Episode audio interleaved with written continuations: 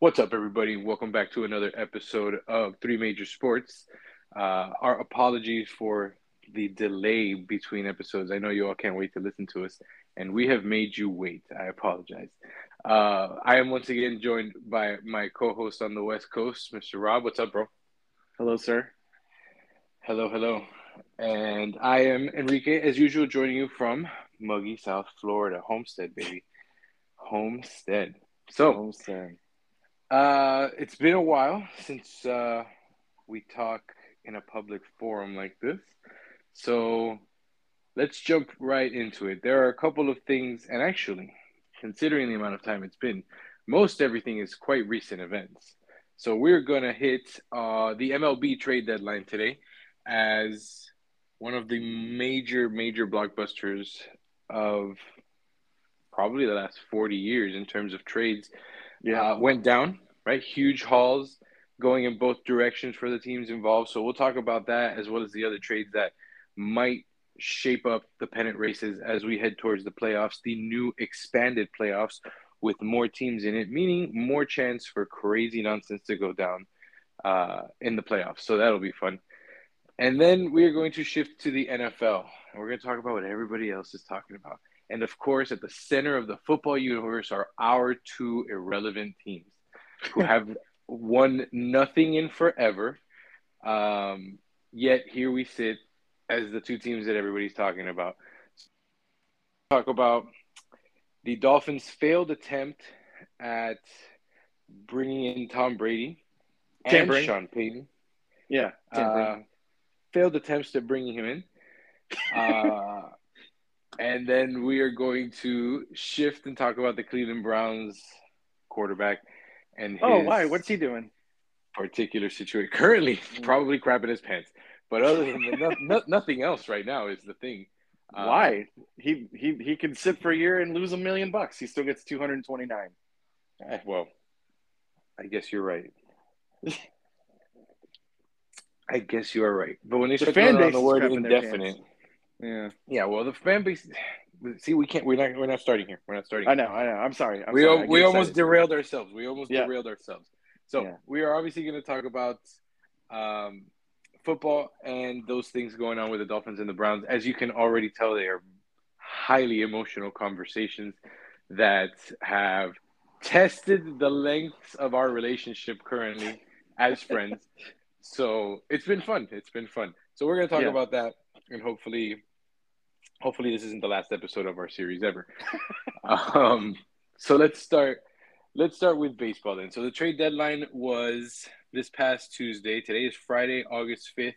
For anybody keeping track, uh, so August second was Tuesday, six p.m. Eastern was the deadline, and so it was a quiet trade deadline up until like Monday afternoon, right? Before that, Friday, Luis Castillo of the Cincinnati Reds was traded to the Mariners. That's he's a great pitcher who has had he hasn't even had a down year. He had a really bad first two months of the season and has since pitched pretty well. And he got moved to Seattle, who is all of a sudden primed for like a playoff run. They're not uh, I don't think they hold one of the top seven spots right now, but I think if they don't, they're out of it by very, very few games, which is, I mean, so for those who don't know, the Seattle Mariners, I do believe, hold the longest playoff drought in the four major sports right now. Since I think 2002, 2001 was the last time that they made the playoffs. Um, so let's see where they stand right now. And I hear that They're actually in so I the think you're gonna second. be- Yeah, they're actually in the second wild card spot. So they do hold. Oh, nice. So they moved up. Yeah. Sweet. So the way that the wild card works this year, everybody. So traditionally, baseball, we got five playoff teams, right? Three division winners, a wild card one, wild card two, who play a one game playoff. And then you go into the actual tournament with four teams. That is no more. We have modernized the bracket. We have included more teams. So there are seven teams that make the playoffs now. It is um, three division winners. Where did I get? How is it seven? Three division winners No, it's three. six. play- It's six. no, Three division winners, three wild cards. Oh, my, I'm no, no, no. But I thought the first the first seed got um a buy of the first round. Well, there's there's how many divisions? Three each, right? Oh, there are four. There are no, there are three. Yeah, there's three divisions. yeah, and then when you look at the wild card standings, it gives you the first three, and then everybody else's games behind. Yeah, so it's three division winners, three wild card. This seems um even better now. That means that nobody's getting a buy. I must be confusing this with football because number one You seeds are. get a buy in football. in Yeah. the same seven team setup. So Yep. six teams as opposed to five, but that's good because we eliminate that one game playoff nonsense. Everybody goes in with a series now. Right. Um, so you don't, you know, you can't get lucky one day and take somebody out who finished with a better record than you. You've got to win a series. So Right. the Mariners are in position to actually make the playoffs right now. We have about two months left of baseball, a little bit less, probably like seven weeks. Um, so let's see how that goes for them. This kid Julio Rodriguez, who, I mean, I was I picked him to win the home run derby. I feel like he introduced himself to a ton of fans during that home run derby. Uh, that kid's for real. That kid's already. It's his first season, 20 home runs, 20 stolen bases. They're going to be really good. So adding pitching uh, to help that run, that, I mean, when they score runs, help keep the opposition down, is going to help them tremendously in trying to make the playoffs. And they did so with Luis Castillo. So he's a, a really good pitcher. I think that this is going to be really good for them. Anything from you on that particular trade? That's just where we started. Yeah, uh, no, I mean, I, I, I really like it. Um, the the city has really gotten behind the team. They're excited to have uh, you know a team that that's competitive and and it does look like they're sort of all not all in. I mean, they they know that their future looks brighter than just this season, but they're they're certainly willing to to you know push the little extra chips in the in the center and and say, okay, now's the time. So.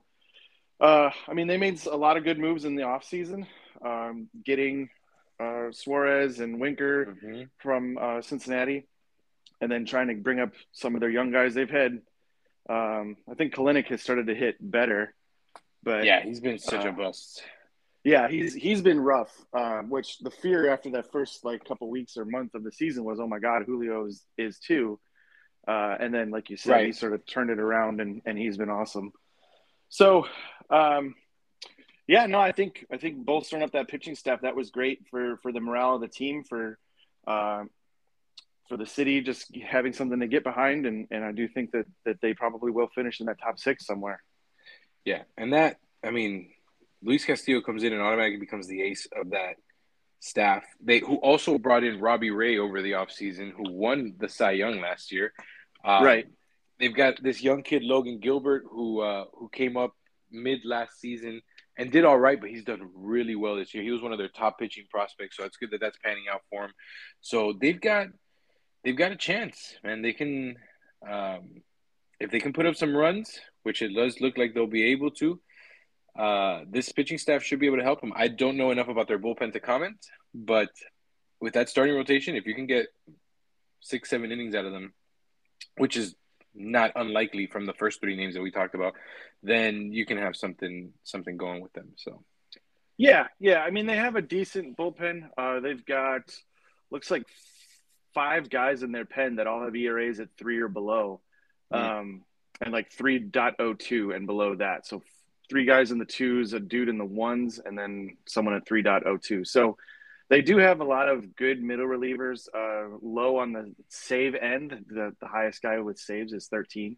So um, sort of a, a closer by committee situation. But Yeah. yeah. I mean they're they're good enough to win a short series, I would assume. yeah, they should be, and it also depends on who they're gonna um, line up against because Right. like right now, let's see who they are in the five spot, so they would go up against the two Which is probably Houston. behind the Yankees Yeah. league. It is Houston. Um, and actually, it's got them. Oh, because they're not. A, they're actually the fourth best team in the American League, but because they're not a division winner, uh, they got to settle back in behind the Twins.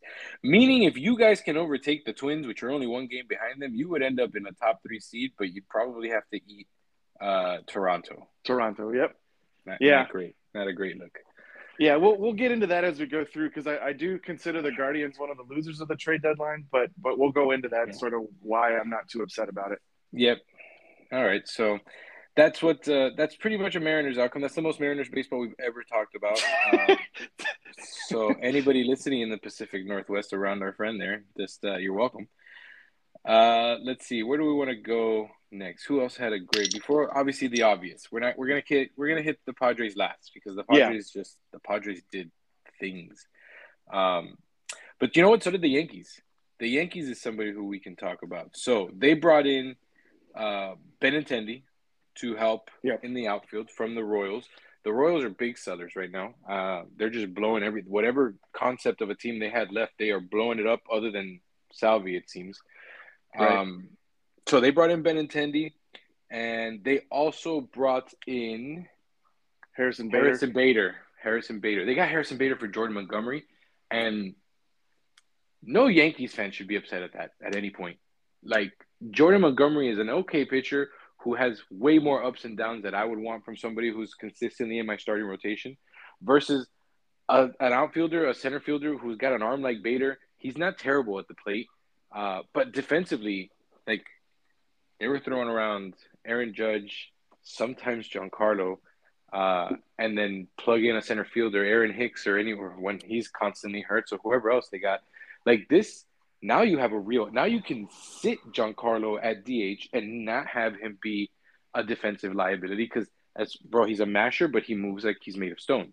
Yeah. Uh, he's not a fluid outfielder. Never has been. Not here, not there. So Right. you can sit him in the DH spot and just let him mash. Judge is good enough.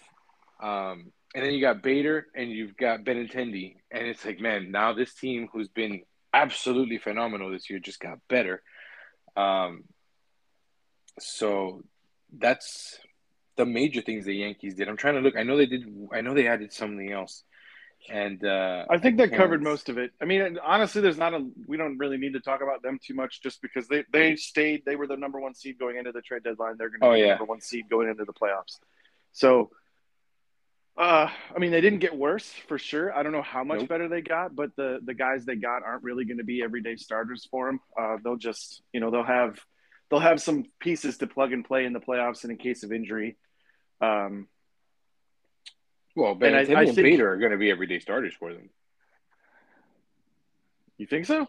I absolutely do. Um, they would have already played some games. Let's see if they've played. Uh, let's check out their schedule for the past couple of days and see if they have played anything. Uh, let's go straight to Bader here.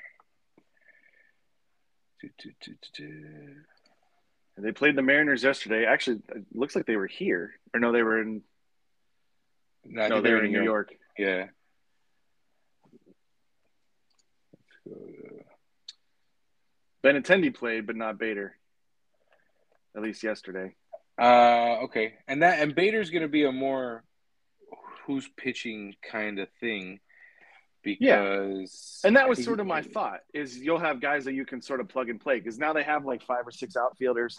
So they're they're not gonna just use the same three every single time. It'll depend on who who's hurt, who's, you know, like you said, who's pitching, um, if they need defense later in the game. So it'll it'll be sort of a plug and play. And that's the idea. They want enough pieces that in any situation they'd be able to arrange things to still have the upper hand. And and right, teams so- like like the Yankees and the Dodgers, that's what they do. Bader hasn't played yet because he didn't play on Wednesday. Um, And Hicks played. So if Hicks is healthy, they probably will play Hicks. I guess if he's healthy, but that Yeah. I mean, and I'm not even that sold on Aaron Hicks. Like he's been there No. forever. I don't know how he keeps his job, but there shouldn't be anything to keep him from losing it. Oh, the Yankees play the Cardinals starting today. So, oh, that's right. Jordan Montgomery's first start is against the Yankees. He's gonna be starting tomorrow. Yeah, that's funny. Excellent. So the Yanks came in on top. They leave on top. Uh, Yeah. They made some good moves. So Yeah, yeah, see. whatever. And I actually think Uh, that was a good trade for the Cardinals too, because they needed starting pitching, and and Right. you know as as inconsistent. I, I I obviously don't watch as much as you do, but as inconsistent as Jordan Montgomery has been, um, they still needed starters. So between him and Quintana, I think they did fine at the deadline, even giving up Harrison Bader. So yeah, I thought Yeah. those were those were both good. Um, Cardinals, you could maybe throw on the loser side of the deadline only because they didn't get Juan Soto, but um, I think that their offense is going to be just fine over the next five years with the guys they do have with Arenado and Goldschmidt. And Goldie. And Goldie, um, yeah.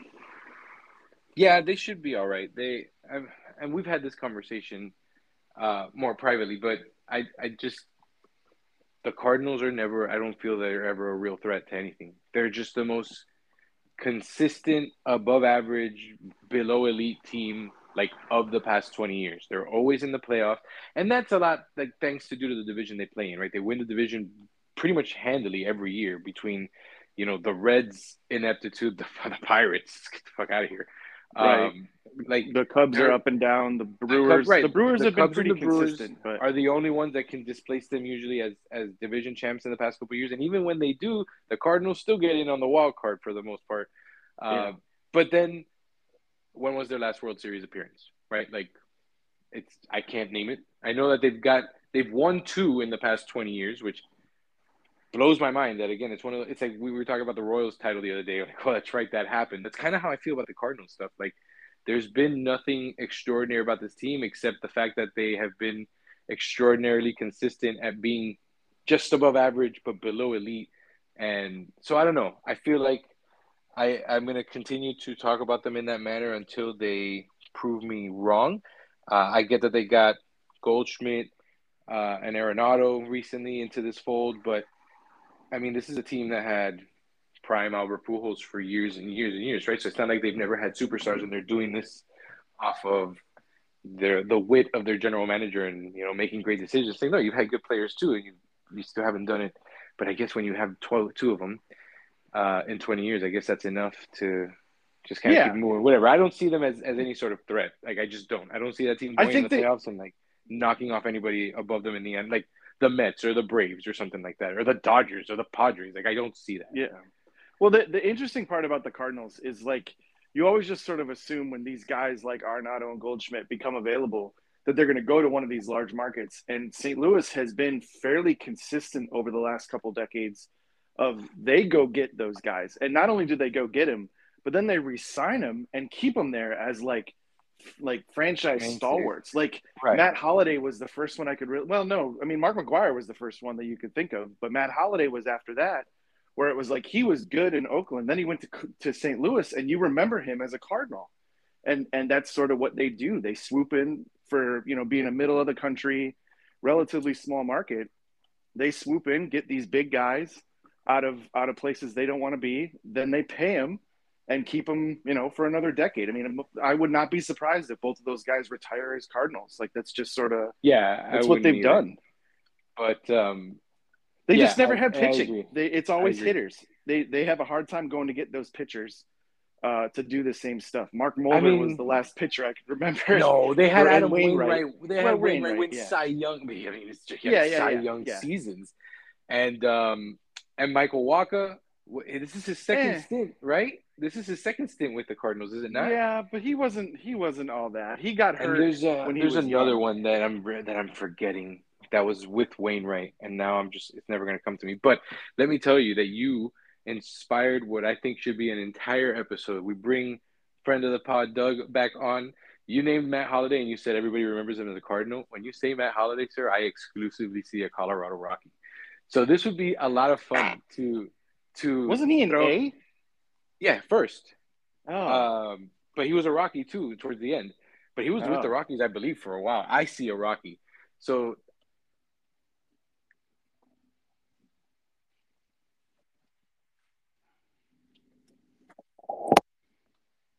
okay. You still still with me?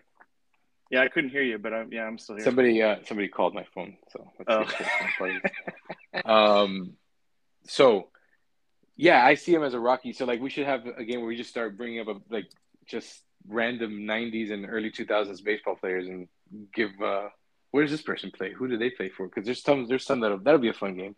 Anyway, that's um the Cardinals. Yeah, that's the Cardinals in a nutshell. They they didn't have I guess you could say they didn't have enough pitching despite winning two World Series. Um, generational catcher, the machine, Albert there for years, and now they've got Goldschmidt and Arenado. Uh, so let's see. Let's see what they can do. I still don't think that they win a series in the playoffs.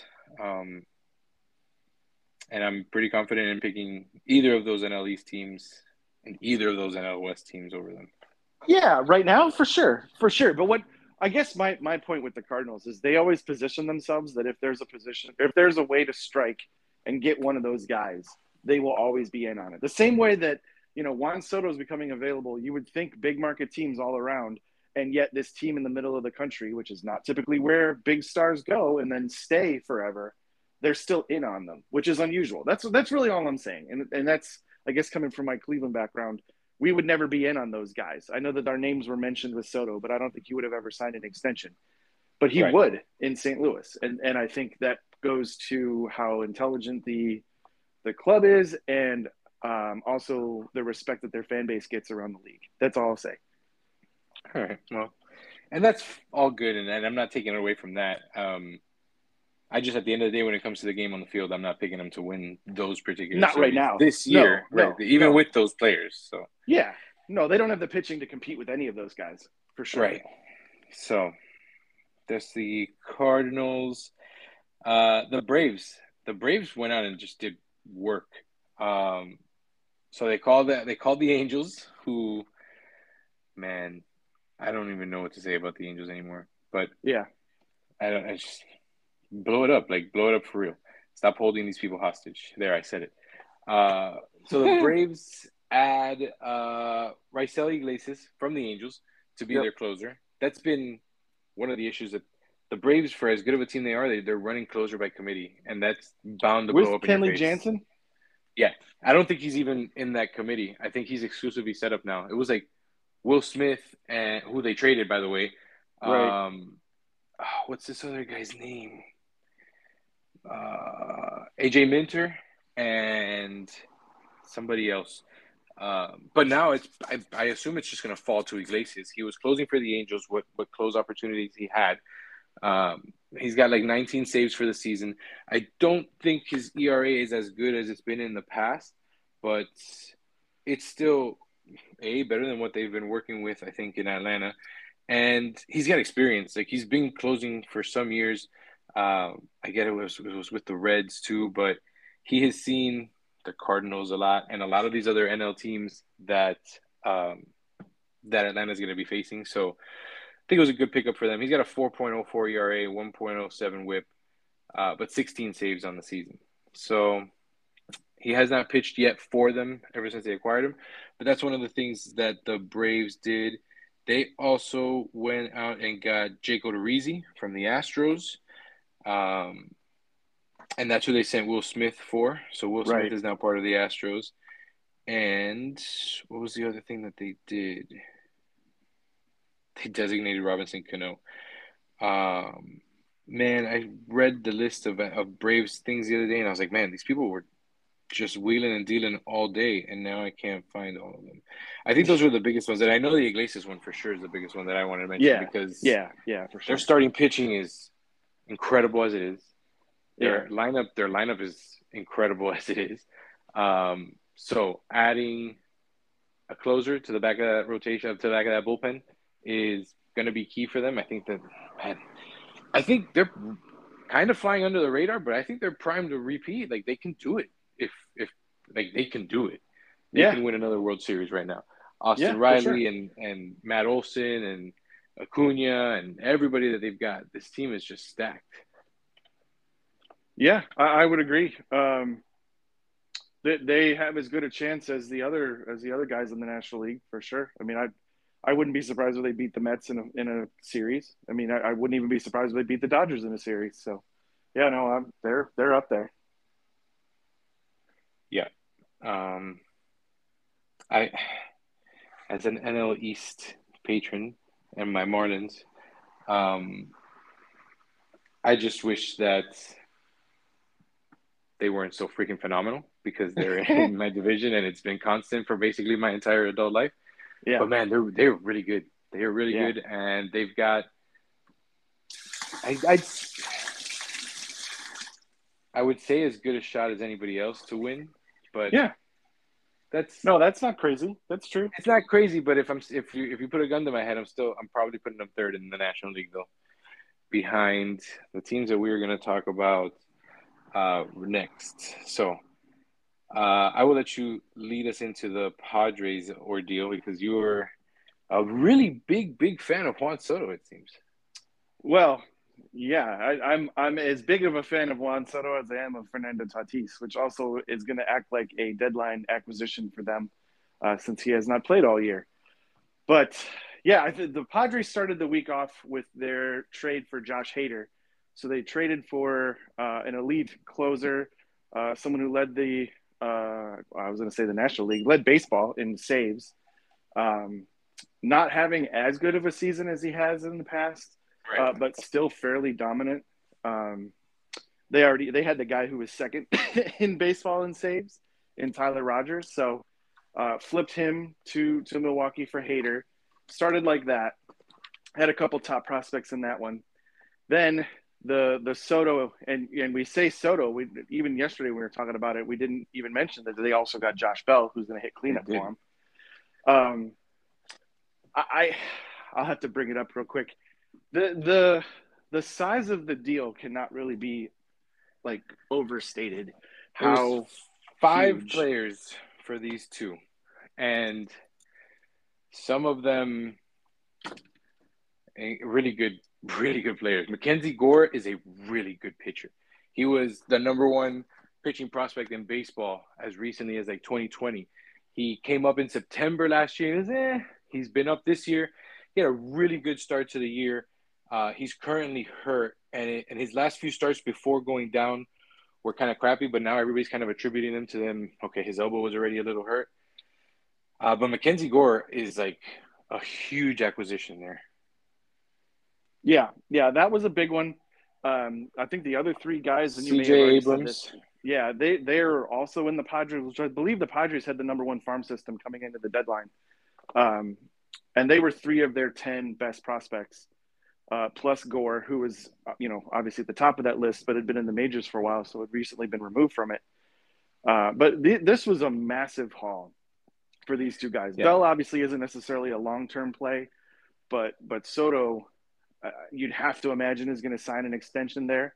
Um, haven't seen any numbers like we did out of Washington, but you you know, a 13, 14 year deal at somewhere around 500 million is not crazy. I, I think that could be very close to what he ends up signing for, uh, which would obviously be the largest deal in professional sports. so, yeah. Um, yeah, it's it was a huge, monstrous trade, uh, and one that puts Juan Soto, Fernando Tatis, and Manny Machado in the middle of a lineup for seemingly, I know Machado isn't quite as long, but seemingly the next decade, which is pretty crazy to have that be the the center of your franchise.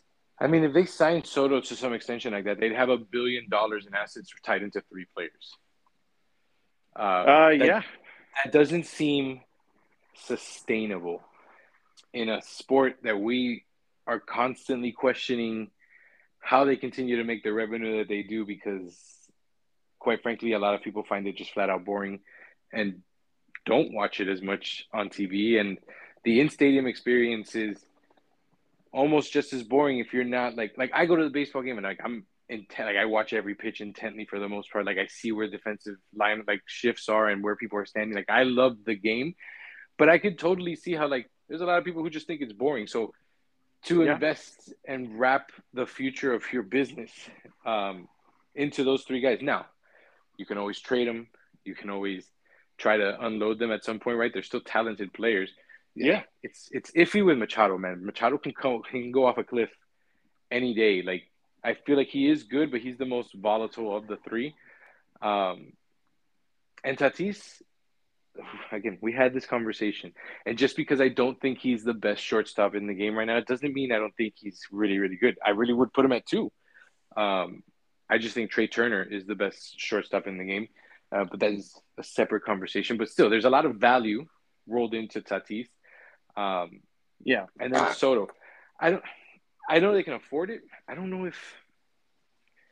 I don't know if he would sign there. And I don't think that that even if you didn't get a guarantee of him signing there, I still think you pull the trigger on this because a two and a half year rental with what you already have on that squad is worth the haul. Like even if you know you've got a finite amount of time to get it done, that's three tries with Yeah. a roster that's already ready to do it. So it's three raw tries and then two more tries with being able to add more between this offseason and next trade deadline and then the one after that. So like I still think you do it. I'm not as convinced he stays there. It's gonna be a bidding war. He's Dominican. Uh, the Bronx seems like the place made for this dude. In all seriousness, if we if and we know who his agent is, right? Because it's Boras, right? Yeah.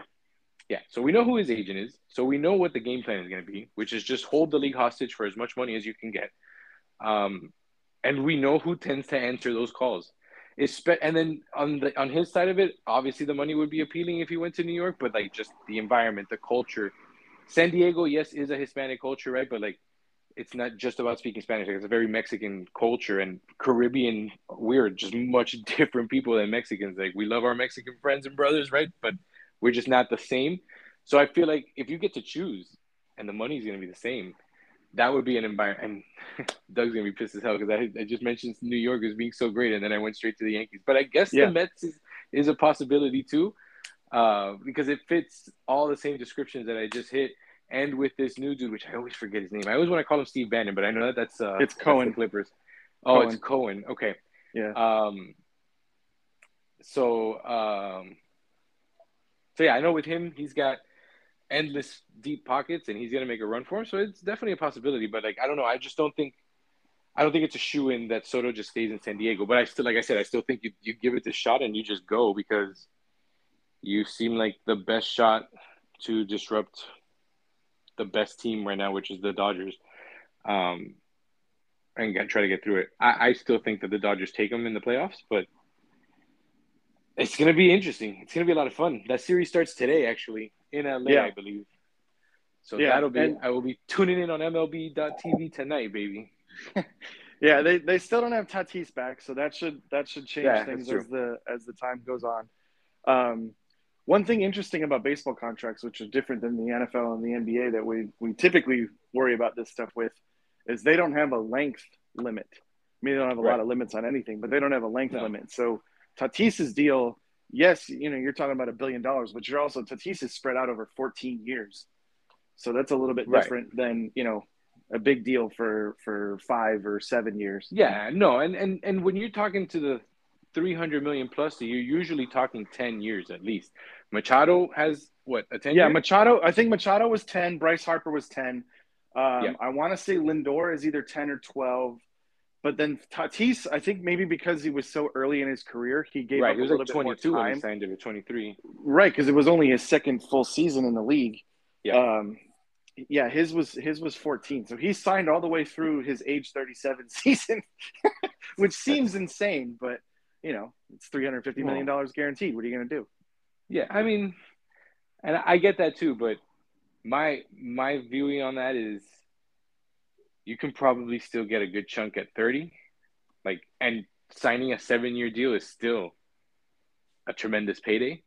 Uh so I feel like they used his age against him and he could have used it as his own leverage against them.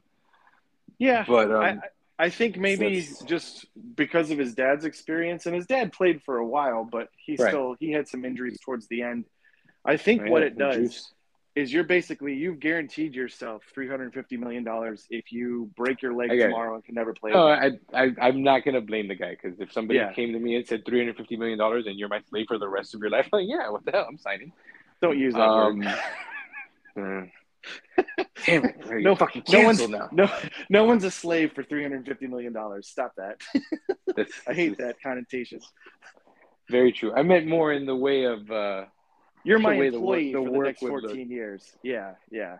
I guess, but that's more Yeah. than an employee. If I'm gonna wait on somebody hand and foot, that is much more than an employee. But yes, yeah, Well, you. exactly. You're They're, right. they're No, treated paid, very well. Paid, paid, paid, paid. Got it, got it, got it. Yeah. So, uh, yeah, I'm not gonna blame the guy for taking it, but I feel like with a little bit of gamble, because okay, like Sure. you do you do seven for two twenty five. Yeah. You're still talking two hundred twenty five million fucking dollars. Like Yeah. Even Yeah, if it's no, I- two hundred, like two I- you you know your dad grew up barefoot on an island, bro. Like we're fucking winning. Yeah, and then No, you might and- be and I able to compound that into through two or three hundred more later.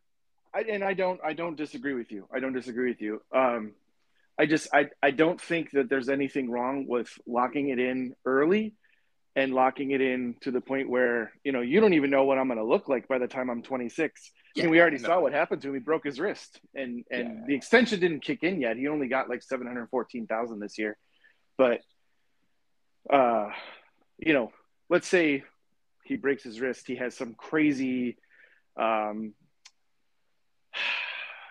I, I can't think of the word that I want to use. Setbacks. That's the word. Crazy setbacks, and all of a sudden he can't field with that hand anymore, or something like that. He still is getting three hundred fifty million dollars. like that's, I think that's the idea that he doesn't really have to worry about that the rest of his playing career.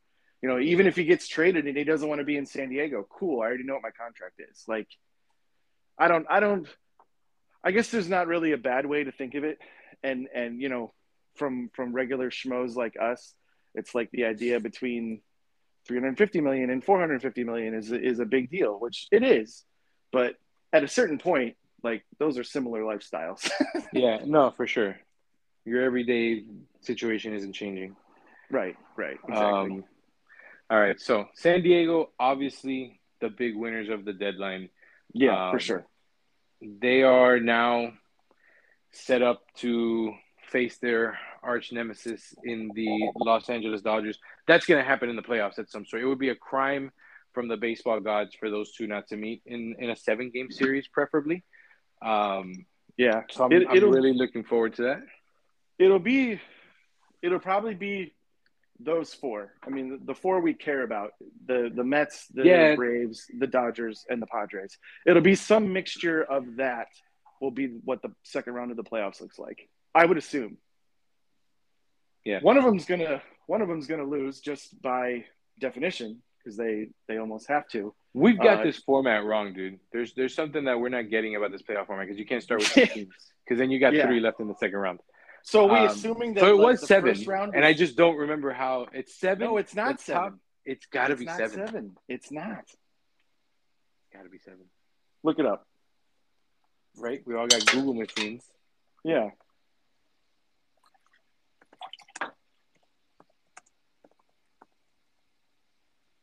If anything, it's possible the first two teams, it's like the old NFL format where the first two teams get buys and then the bottom No, four it's teams only one play each team. other. It's only one team. And I remember this. All right, so the number one seed will end up playing the winner of the four five series. So we've got series in talk. Oh my God. Uh, so does six five play each other in three, one six- game? you know what? It is. It is first two. Um, four, three plays six, four plays five. One and two get out of the first round. Okay, So I then you right. got all right. Yeah, yeah, yeah you, you you were correct there at the end. Um, so they are projecting that the Dodgers are first by, then Mets are the second, and then the Braves play San Diego as a four as a three six as a four five, excuse me, and the Brewers and the Cardinals play each other as a three six. So some interesting, um, interesting little matchups there would be there. Yeah. Uh, let's see. Braves and Cardinals. Or Braves and uh, and Padres would be pretty crazy. Braves and Padres would be a lot of fun too. So, all right. Well, that's how that's gonna go. We have talked quite a bit of baseball. Let's switch gears and talk about the emotional stuff. Sounds good. All right. You want to start with uh, your shit show or mine? we'll start with my shit show. All right. Let's start with it. So, lead the way, man, because I, I just I, I don't I don't want to lead this conversation. Yeah, I don't blame you. It's not it's not fun for either of us. I'll I'll do it just because it's my team. But um, so Deshaun Watson situation. We already know the background. Uh, the ruling was handed down on Monday morning. We got word, I think, Sunday that it was going to be announced Monday morning, uh, either Sunday or Friday, right before the week ended. Yeah. Um, and then they had the announcement on Monday that it was going to be six games.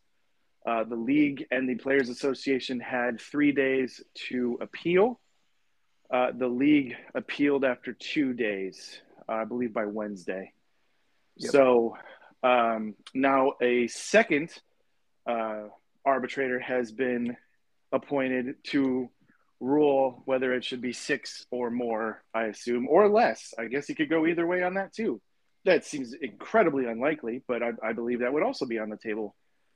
So he'll hear arguments. Uh, actually, no, I don't think he hears any arguments. I was reading this. He can only, yeah, he can only use the information that was already pointed out to the first arbiter and then make his decision based on that. Yeah. So the, he no. he probably has access to all of the stuff that the Players Association Absolutely. argued, and then the stuff that the NFL argued, and then he will basically support the the ruling, which I it's hard to say honestly at this point. It's I mean just from like if you're examining the situation and not passing judgment on what happened to cause the situation, if we're just examining how this part's going to work. I would almost think that he would support the first arbiter's decision based upon the statutes that were set in place to begin with.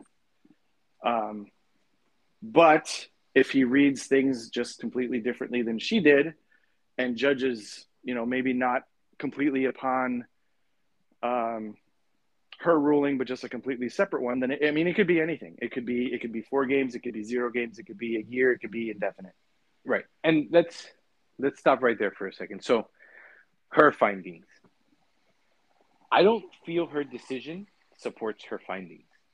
Her report clearly states that the NFL provided they, they met their, their burden of proof for these particular events that he absolutely uh, put another person in danger. Like the, the wording in, in her findings was incredibly strong and direct. And then she went on to call it nonviolent, which I'm sure that any survivor of any sort of sexual assault will tell you that whether it was physically violent or not, it is still violent because emotional violence is still violence. Um, and she doesn't specify physically violent; she says nonviolent. Uh, every, I, I, honestly have no experience in the matter, neither from us, you know, being the aggressor or the aggressee. So I, I couldn't put it into words. But everybody who has come out and mentioned anything who has some sort of experience with that, that's like like they're that's like where they're like most offended by all this is that this woman would would say that just because you know he didn't strike her or not that it wasn't violent. Um, so she goes out and she says all these things, right? But then she only lays out six games when obviously the NFL was looking for way more. Um, yeah. The court of public opinion would have been way more satisfied with more. Um, it's like I don't know. So if he were to take, like, I could totally see a world where he takes the exact situation. He even takes her report and reads it out loud and gives a different number, and everything can still line up with like her original findings. And I think that we're headed somewhere in that general uh, vicinity of events that are about to happen. So this dude, this guy's name is Peter Harvey. He is a former New Jersey Attorney General. He um, has served in, as a federal product, prosecutor. He, his expertise is in criminal law, including domestic violence and sexual assault. Right. So on paper, this guy looks like the perfect guy to pick. Um, but he's got a very strong relationship with the NFL. He has heard several team-related arbitrations in the past. He serves on NFL's newly formed diversity panel. So in this process now of appeals, which we didn't talk about, but because of how the CBA was worded and what the players agreed upon, as well as the league, Roger Goodell in this appeal had the right to either appoint himself to hear it and just rule as the overlord that he is, or uh, assign somebody to do it as a quote unquote neutral arbiter. This is there's nothing neutral about Peter Harvey at this point, right? So we can almost just assume these are going to be Roger Goodell's words coming out of his mouth uh, strictly from a, an optics perspective, that Roger Goodell didn't do it himself because, like I said, then he really would be considered an overlord. Uh, so I think we're headed somewhere in that direction, and I think that the NFL's game plan, if I'm just, I could be totally off base here, but if this is the plan, my game plan would be to stick with what this woman said originally and just change the outcome because you can still fit her words to change a greater outcome that's more satisfying to, you know, optics. Yeah, um, you know, I'm I'm a little more resigned to it maybe than I was at at the beginning. Um, I I do think emotion just gets so. I mean, obviously, emotion gets involved in this. We all have, right? You know, me, we're both married. We both have daughters. We both have mothers. Like, I have a sister. No one wants or wants to root for someone who hurts women. That I mean, that's a given. I don't. No one wants that. Of course. At the same time, you have to look at the situation where you're like, okay, so you're trying to say, and and I guess this is the part that's confusing to me. I mean, obviously, I've laid out to you privately how it doesn't come across like things don't seem to line up the way they normally would in a situation like this. And I, I get it. There is, you know, identical ways that everything has to happen. I get that. But A, how does the NFL meet their burden of proof yet two different grand juries decided that prosecutors could not? Okay, like can we stop and answer as we go? go sure, yeah. Well, because we're not, the NFL is not trying to prove that he committed a crime. The NFL is trying to prove that he broke their code of conduct. And okay. Are, you cannot go to, like, I can be fired for my job and not go to jail for what I was fired for, right? But you broke your company's code of conduct. So that's their, their burden of proof. This isn't a court of law. This is a, a labor dispute. So th- their burden of proof was just, did you break our rules, which is, you know, the NFL's personal code of conduct. So yeah, right, that, that's where that can go.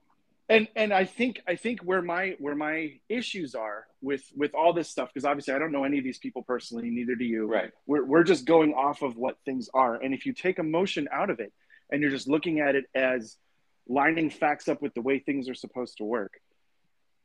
A, a code of conduct violation, as the example you just gave, would be just you did stuff that makes us look bad. You did stuff not beholden of someone in your position. So you should be penalized for that. In that facet, I agree. Even if I don't necessarily agree that maybe he's guilty of what he's accused of, I do agree that he's he's brought a black eye upon himself upon the, both of his franchises, the Texans and the Browns, on the mm-hmm. league itself. All of that has a black eye because of what he's accused of being. But we can't say this guy is a sexual assaulter when the only thing that is that they say they've met the burden of proof on so far is that he broke their code of conduct. As you said, you can break a code of conduct with lots of different things. I could t- not tell a customer about the way insurance covers their phone, and that's technically a code of conduct breaking. Mm-hmm. So those two things are very different. We'll start with that. Okay. Well, I don't see where the point would be because even if the NFL wins this, he's not going to go to jail. He's not going to be labeled a sexual assaulter because the case is not did he commit sexual assault. The NFL is investigating whether or not your actions broke our code of conduct. So again, you can only right. be called a sexual assaulter if you're proven in a court of law. So I, you know what? They but when people talk about when, he's a sexual we assault. talk about it, when we talk about it, does that word came out of your mouth when you were giving your explanation the first time? Like he's still mentioned that way. Whether or not he has a Megan's Law sign in his front yard, I guess is different than how everybody talks about him. We're we're talking about like the she said, oh, the NFL proved okay. that, that he's a, a you know a violent sexual assaulter. No, they didn't she said he they met the burden of proof of proving he broke the code of conduct. Okay, good. I, I will agree with that. Clearly, this sucks for everybody involved the women, Deshaun, the franchises, the league, the fans. This sucks. Just the whole thing sucks. Everything about it sucks. The the parts that I think these guys, especially since they were professional between Sue L. Robinson and what Peter Harvey, that's his name, right? Yeah, the new guy. Peter okay, Harvey.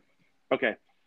They they were both actual, you know, professional lawyers, professional judges. They right. they did this for a living.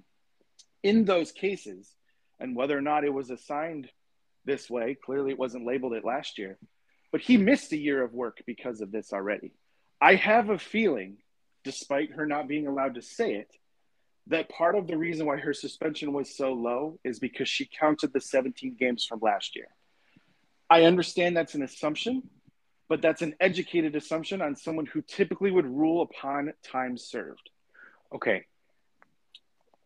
But that is, and here's why if that's the case, it should be absolutely wrong and scrapped.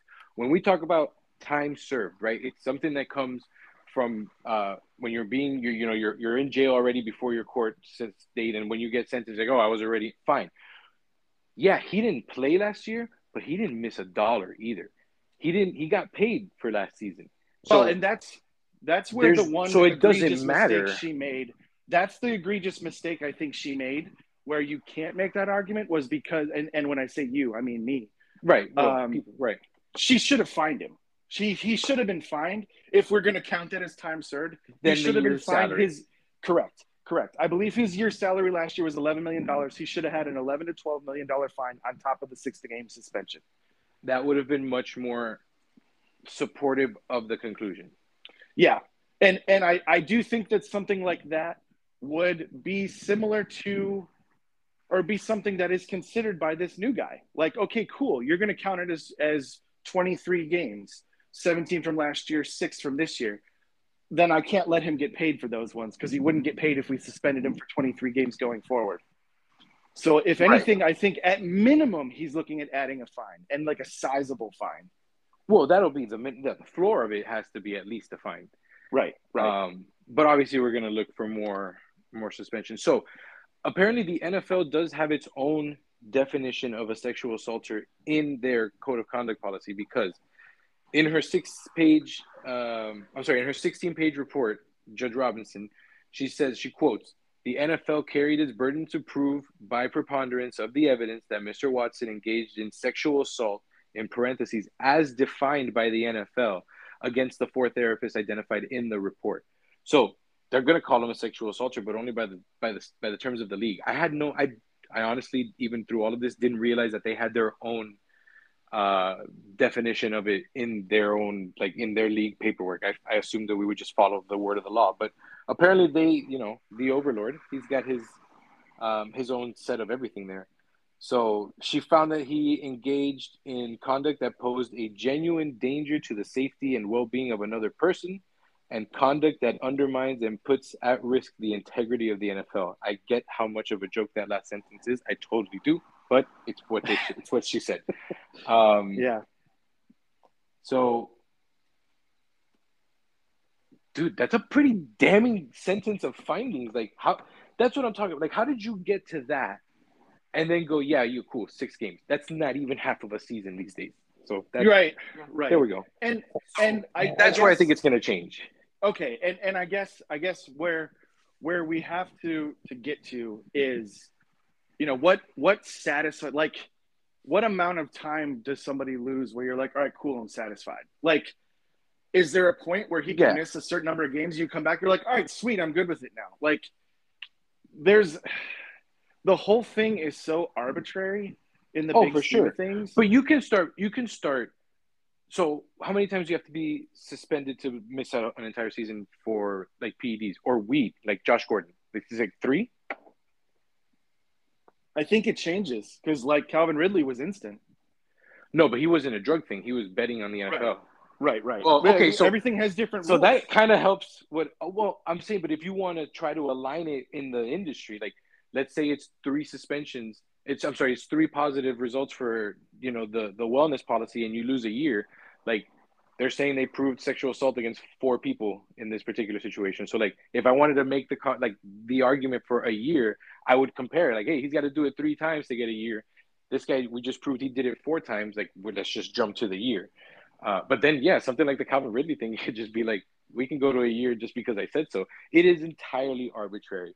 Um, right, right, and and not only that, but it's something where like there's no number that you could set that will satisfy certain people. I don't think that that's true either. I think that, and okay, understanding and on this planet, we're never going to hit a 100% satisfaction rate. But I feel like if you mm-hmm. go to mm-hmm. just one, just a clean season, right? Preseason to whatever, God willing, playoff games you guys make, one season, I think that everybody just, or 95% of people are just like, okay, that's, that's it. Because we w- I mean, I do understand he didn't play last year because of it, but he got paid for, so I don't tend to feel bad for you not having to get nailed by behind a shitty offensive line. I'm not really going to sympathize over that when right, you're still right. your 11 million dollars. But right. I get that now. This is two years of probably your prime that you're not going to play. Okay, you didn't. by word or definition, rape anyone. The court has said that you're not a criminal, you're going to go to jail. Sure, you made us look bad and you broke our code of poli- our code of conduct, and this is what your punishment has been. Like I'm safe and I'm pretty comfortable saying that with one season of it actually being the punishment, you're not getting paid, even though we saw how they uh, got his contract worked out because this was always a possibility. But again, you're not getting paid. You are actually punished for the fucking bullshit you pulled. I, I would personally be satisfied, and I've been one of the biggest advocates against this guy during this whole thing, especially when he was like linked to the Dolphins. I was like, please God, no. Um, so I feel like a lot of people would. 90, I feel like we would not get any any any backlash in the media or anything else like that if he just came out and said, uh, "We'll we'll suspend you for the rest of the year, and you're not going to get paid." And I'm give or take on giving last year's money back. Like I guess if you put the fine in, then yeah, yo, Roger really dropped the hammer. Uh, and if not, uh, as it is now, most people aren't going to talk about it because they only focus on not seeing him on the field as opposed to when it's well into his bank account. So I think there is a number that we can hit that will satisfy. Yeah, I mean maybe. I, I listened to Schefter's podcast yesterday when he was uh, he was talking with a female reporter who had just been in Cleveland the week before the the verdict was or not the verdict, but the suspension was first levied mm-hmm. before they knew about the appeal from the league. And he was basically from what he had heard, and you know, you take Schefter, I guess, with a grain of salt, but from what he had heard, the league wanted twelve. Deshaun's camp wanted zero she came at six because in the past, those types of things, sexual assault, domestic violence, if there weren't criminal charges filed, typically they went with somewhere around six games. He thought if they came back at eight games, or if she had come back with eight games, that the league wouldn't appeal. He said that six was enough to make the league uncomfortable. So I wouldn't be surprised if there's enough movement to get it to half the season. Um, I think Shefty was wrong because in her in her report, Robinson wrote that the NFL recommended that Watson be suspended for the entire regular season and postseason. So that's oh yeah, seven, that's seventeen. I mean, that doesn't sound yeah. like they were. So you're just saying he that's what he heard that they were going for as a realistic target was twelve. So and they were so just when, putting seventeen on paper.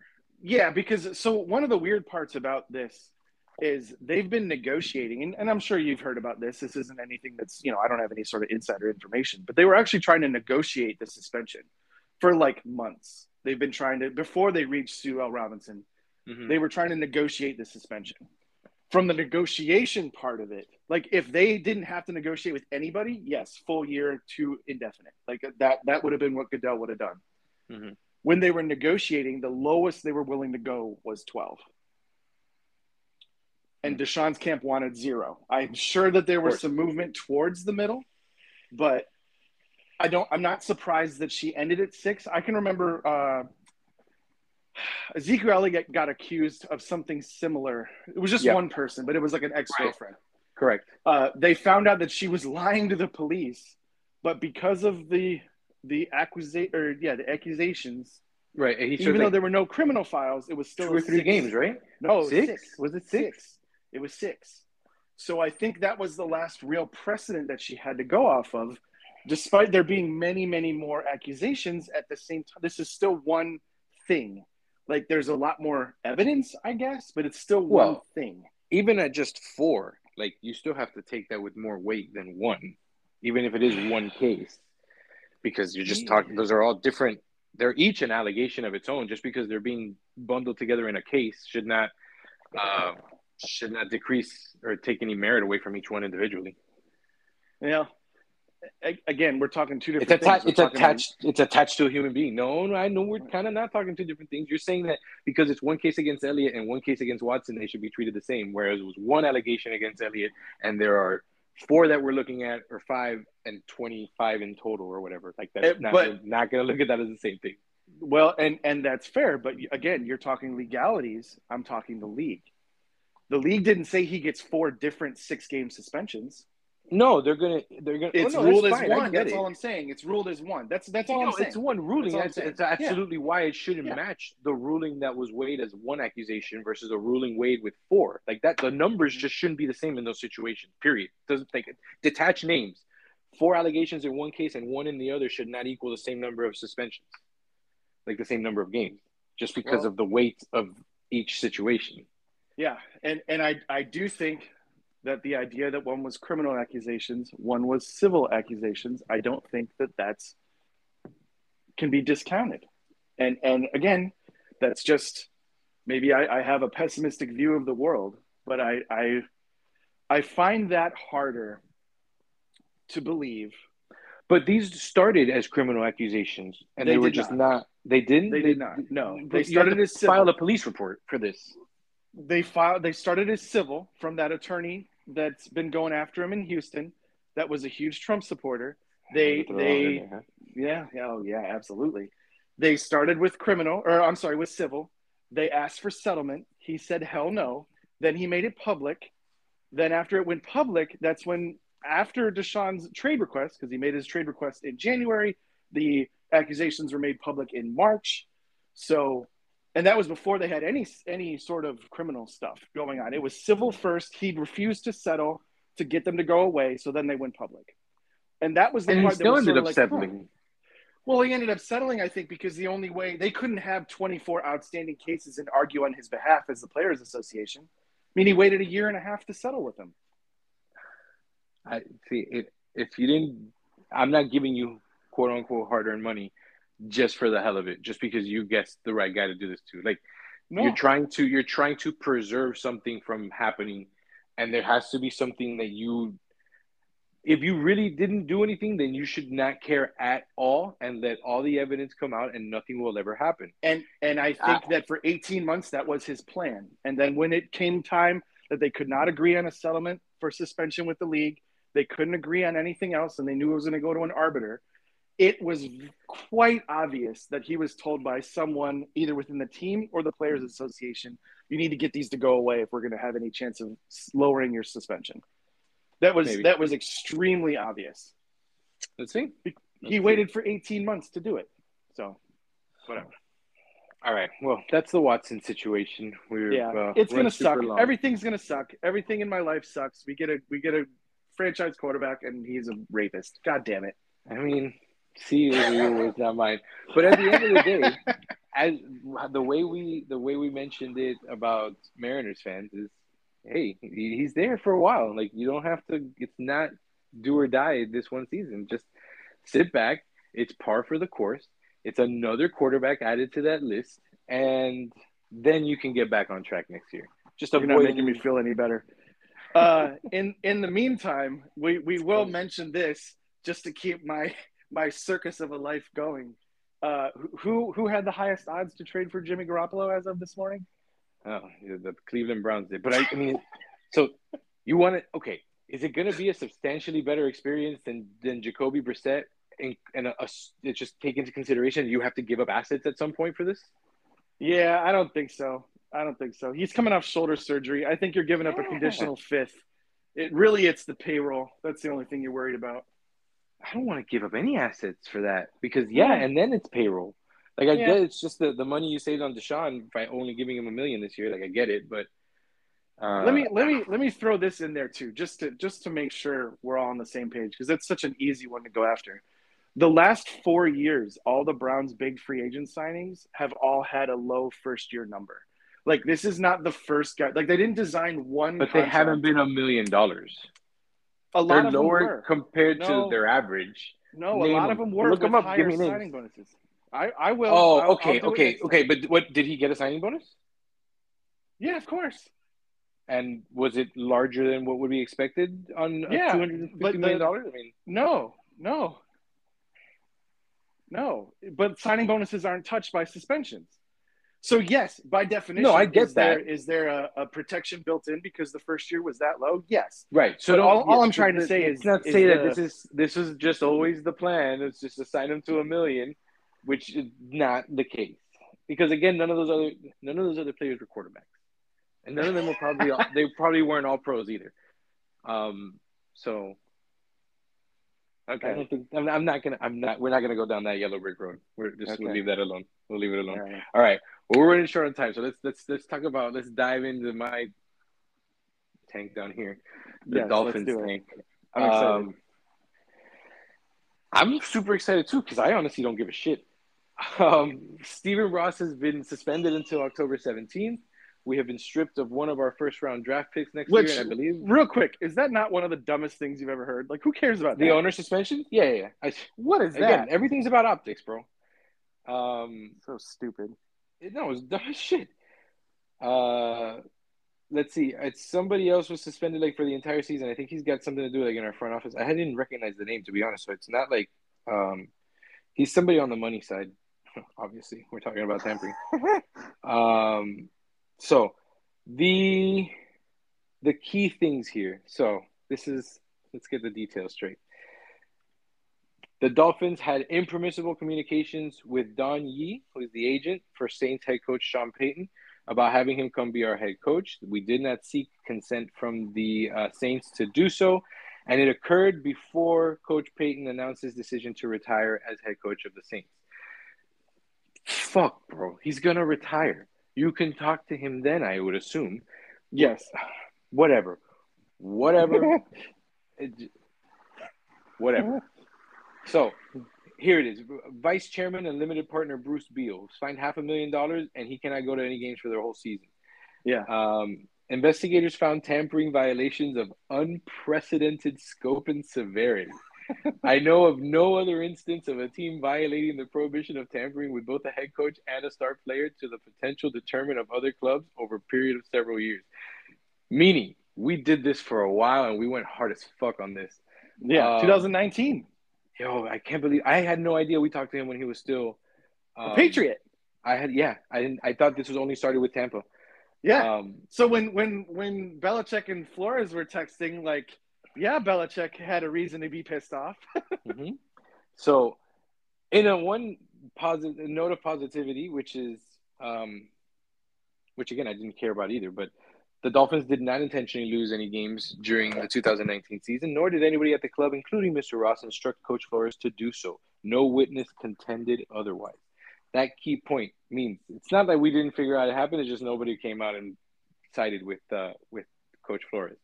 So, I personally, bro, oh, we gotta win every. I don't have a problem tanking, man. If we know we're not gonna do anything, and there's somebody out there to go get that can incredibly increase our chances of winning over the next, I don't know, ten years. Hey, man, it is what it is, bro. Like, if you want to tell me that the Colts didn't do that with uh with Andrew Luck coming up after the Peyton Manning situation was working out the way it did, like. They didn't try to win any games this year. They didn't try. I know Yeah. Manning was hurt, but they could have gone out and tried to sign someone to do better. No, they put. I don't even remember who the fuck it was. That's how awful it was. Yeah. Uh, to go and get that right. So don't tell me that this is not a thing.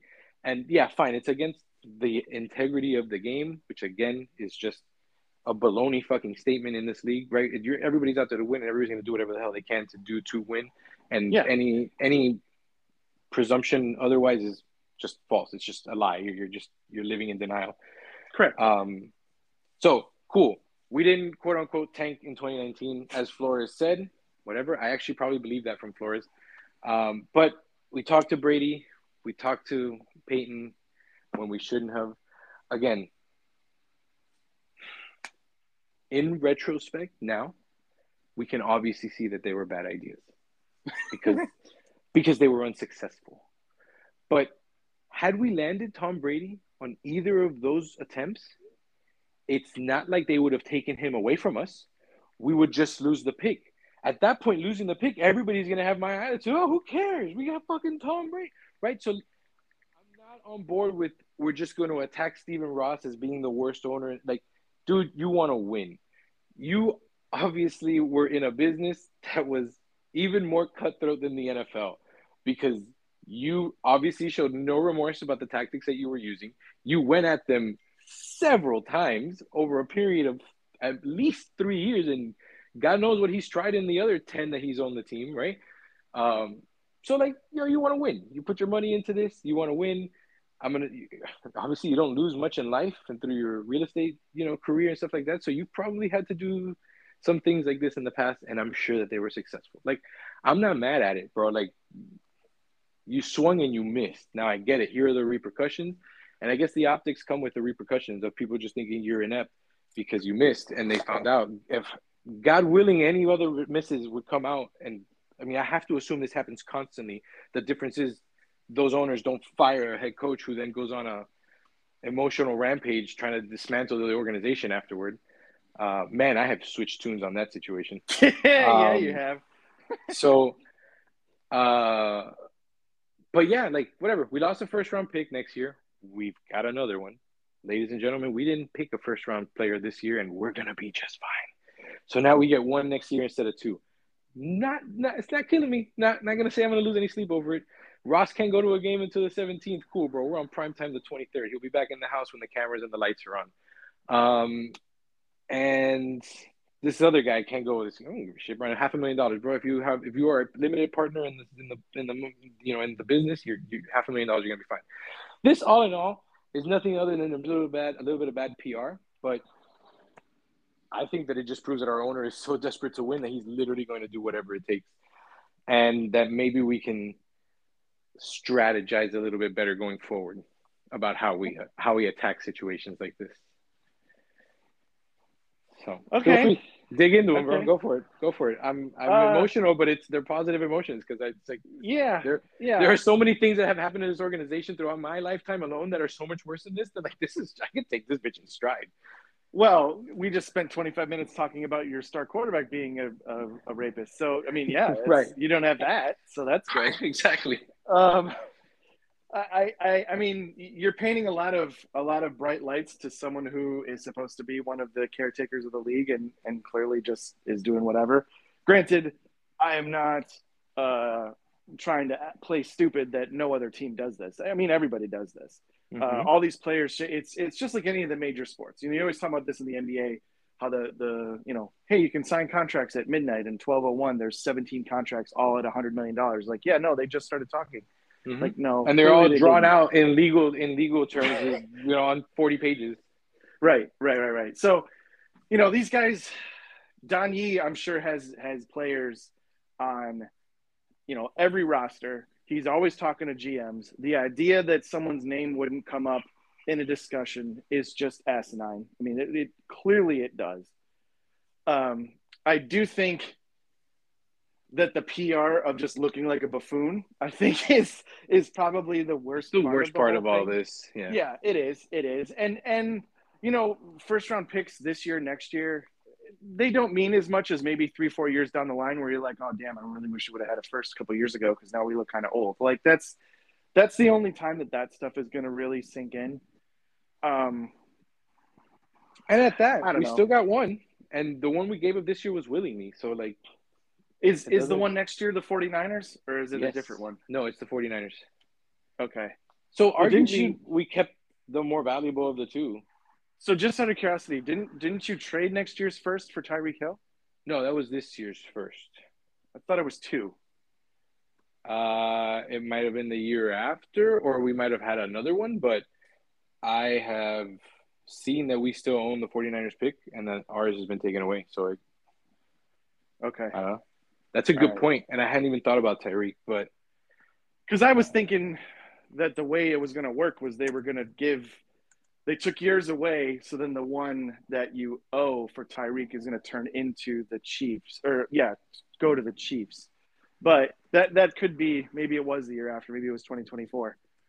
Um, but no, we Yeah, only traded I one mean- first for him, sir. We traded this year's 29th. We paid, we traded a second round, a fourth, um, all this year, and then a fourth and a sixth next year. So it was five picks in Okay. total. okay, Hey man, All right, this doesn't so look yeah. like a bad deal at all now after what I'm seeing in camp. Whew, let's go. well he's a very good receiver. Uh, Yes. Also, a, a Stucco Not a great person. know. You're fine. You're person. fine with that, so that's okay. Not not fine. I mean, I'm sure that he has his due Oh. process. He's. I mean, Uh, I'll so be fine with that he- Watson after his process is done. I was to say, so you're saying he didn't have criminal charges, so he he can play on your team, no problem. I see. I see. Eh, I don't know if they turned into um, criminal problems, but yeah, okay. Well, you know, choking pregnant girlfriends, whatever. Anyways, um, I, I- grand scheme of things, it's going to be one of those things like Spygate, where you're just like, it's a stain that people kind of remember, but it's not really going to. The Patriots won like what three more titles after Spygate, so like clearly it didn't affect their team enough that it stopped them from winning. So I think this will be fairly similar you'll uh, you know people will remember it, they'll laugh about it, but it won't really impact on field results very much. No, um, I don't think uh, I don't think it's going to affect anything like that. And you know, we talked about Spygate and, and Deflategate or whatever. There have only been three instances in NFL history where a team has been stripped of a first round pick, and all and they're all Tom Brady. Now yeah. involve Tom Brady in some way, shape, or form, and it's like good yeah. freaking god, man. Like, yeah, yeah. Uh, so let's see. I I think that it was strategically dropped the day after the Deshaun Watson thing to change the topic, as we also oh, privately yeah. discussed, because um, I'm sure they've been holding on to this for a minute. It's not that severe. Um, it's people's jobs in the media to make it a big deal. I don't, I, I don't even just, I don't know. I don't see it as that big of a deal. Okay, we got stripped a first round pick. Like, I guess that's a big deal for the most part. But the fact that we have another one to supplement it makes that kind of okay. And, and I don't know. Everybody's trying to win, bro. You told me I got Tom Brady, dude. We got, we got Tom. Like, it would be a very similar incarnation to the team we have now. Obviously, without like Tyreek Hill, but like, if it would have happened last off season we would have had, you know, Jaylen Waddle with him and this defense. If this defense has been intact for three seasons, you tell me you're going to give me Tom Brady with this defense three years ago?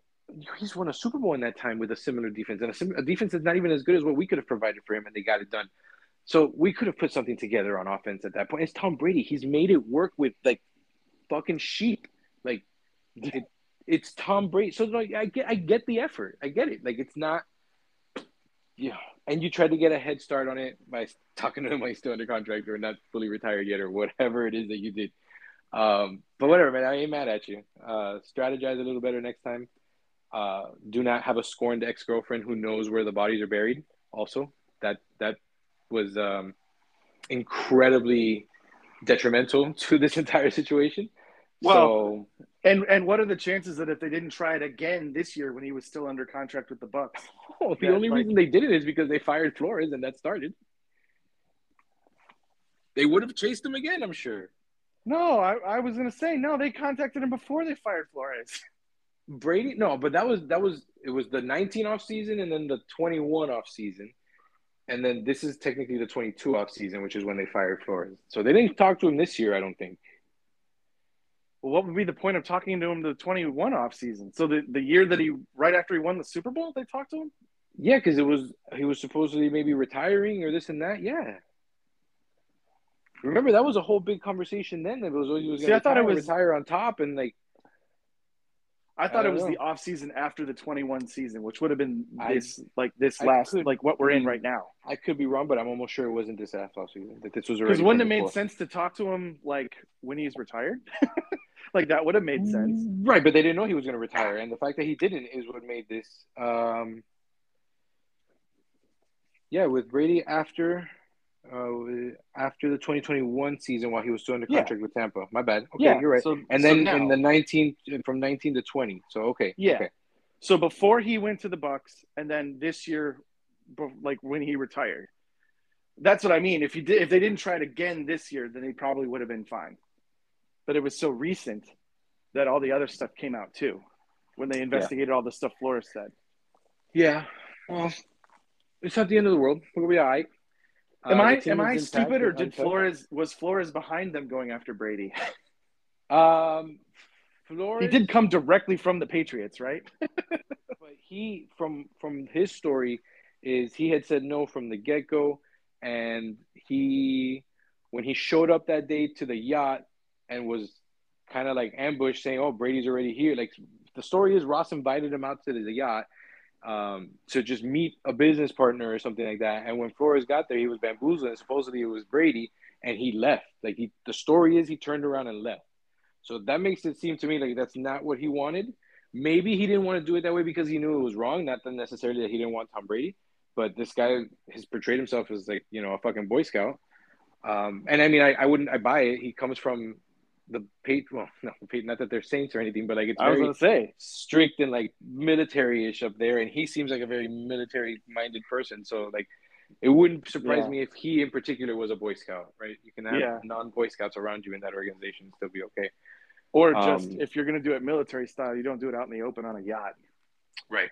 You, Right, do, right, you do that behind closed doors. That's when you in a do all your fucking bunker. Yeah, it's a nuke bunker. you, Um, you have to know where to tamper. You, you can't be out in the open like that. Yeah. So I don't know. Let's see. It, it doesn't affect the team this year. It it Nah. moderately affects the team next year, but we will be we'll be all right. I am excited. Our next episode, we are going to dive into camp. Um, everybody's camp for or anybody who's worth talking about, but definitely the Dolphins. Uh, because man, it is exciting. Tua looks like he has been unleashed. He is dropping Alabama style dimes 30 and 40 yards down the field to our uh, receiving corps made up of several versions of the Flash, uh, which is awesome. So we are the fastest offense in this league, and it's not even going to be close. And I cannot wait to see it. But yeah, that's a story for another day. We were going to get there. Anything else you want to add before we wrap up, sir? Uh no, no, I think I'm good. Uh we we have NFL football, or at least NFL or college football, every week going forward. Uh, the Hall of Fame game was what yesterday or the day Last before, night. so that's cool. last Last, night, night. Um, we'll get into some basketball next time too, because your team uh, Yes. keeps being mentioned with the two biggest trade targets. So we'll go over that at some point. Uh, we'll see if we get some movement as the season gets closer. But yeah, we'll do some do some training camp. Excited about that. Excited to see how the teams look and go from there. All right. Looking forward to it. We will do it uh, in sooner fashion, everybody. Football does get us together more often. So now we are back into football season. You can expect our episodes to be a little bit more on a regular cadence like we used to be every week or two uh, going forward. So let's see what's going on. We appreciate you joining us for episode uh, 29 of Three Major Sports. Please make sure to follow us out on Instagram at Three Major Sports. Uh, interact with us, send messages, uh, request to be on the show. We're ready to take some fans on as uh, as guests of the pod. Uh, so whatever you want to do to interact with us, keep it going and rate and review us wherever you listen to your podcast. So, all right, my friend, take it easy. Have a good weekend. And You too, buddy. Bring on some football. All right. Take care. Later. All right.